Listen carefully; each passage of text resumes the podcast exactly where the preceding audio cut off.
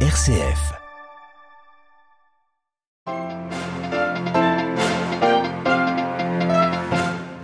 Le pape a reçu les membres de la Caritas espagnole ce matin au Vatican. L'association célèbre cette année ses 75 ans. François les a confortés dans leur mission. Nous y revenons au début de ce journal. Les Chiliens rejettent en masse la proposition de réforme constitutionnelle proposée par le président Boric. À plus de 62%, ils ont dit non au texte qui leur était soumis. Nous retrouverons notre correspondante à Santiago. Dans ce journal également, les nouvelles mesures en Allemagne pour lutter contre la flambée des prix de l'énergie. Le gouvernement Scholz a mis 65 milliards d'euros sur la table. Et puis l'on connaîtra tout à l'heure euh, le nom de celui ou celle qui succédera à Boris Johnson au 10 Downing Street. Listrus, l'actuel chef de la diplomatie, est largement favori des sondages. Radio Vatican, le journal Olivier Bonnel.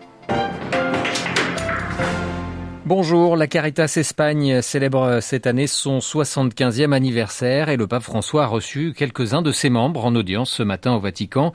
Le Saint-Père leur a proposé de continuer leur mission en s'inspirant de la manière divine d'aimer, en particulier face à trois défis qu'affronte l'organisation caritative Adélaïde Patrignani.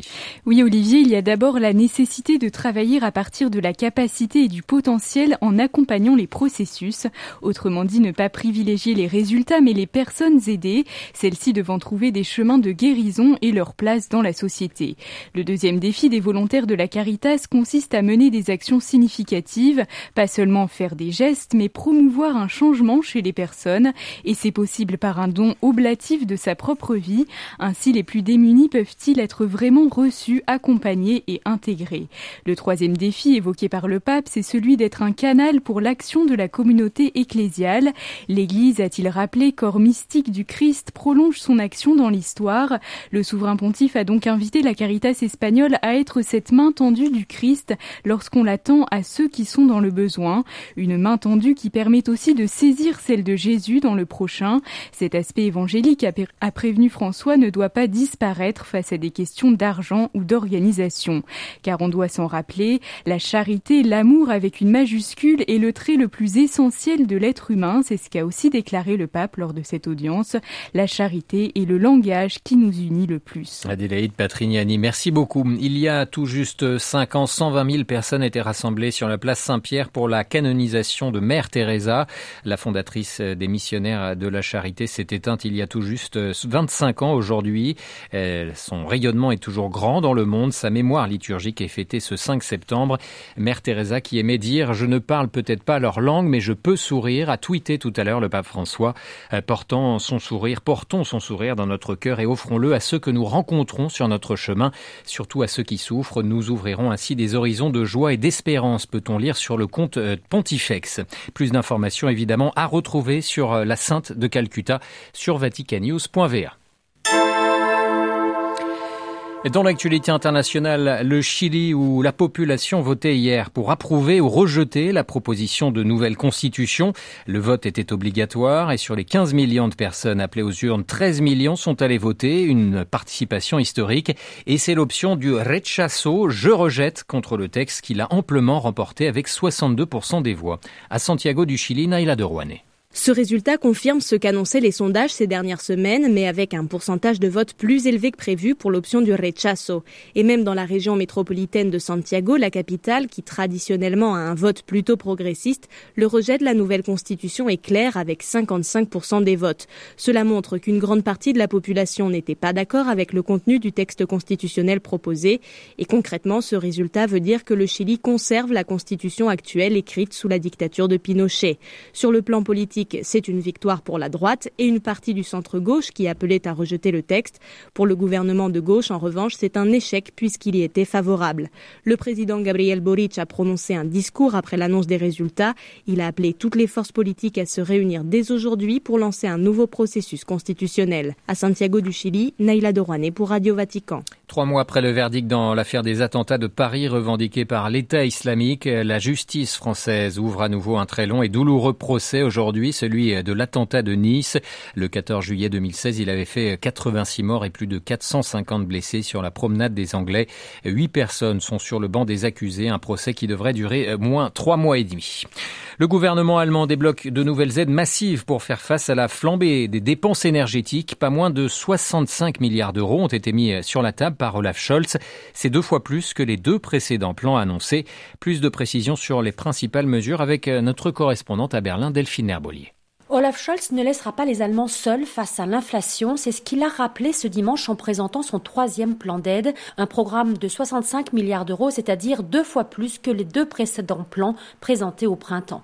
Parmi les nouvelles mesures, un chèque énergie de 300 euros pour les retraités et un autre de 200 euros pour les étudiants dès le mois de décembre. Ces deux catégories avaient peu bénéficié des précédents plans de soutien. Le gouvernement prévoit aussi de revoir et d'élargir l'aide au logement, de baisser la TVA sur le gaz, d'augmenter les les allocations familiales et de proposer dès 2023 un nouveau ticket de transport utilisable sur l'ensemble du territoire à un prix réduit.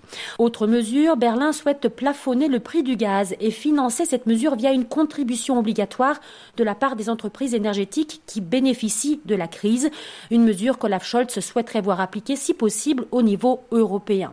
Ce programme suscite des critiques ce lundi, notamment dans les milieux économiques.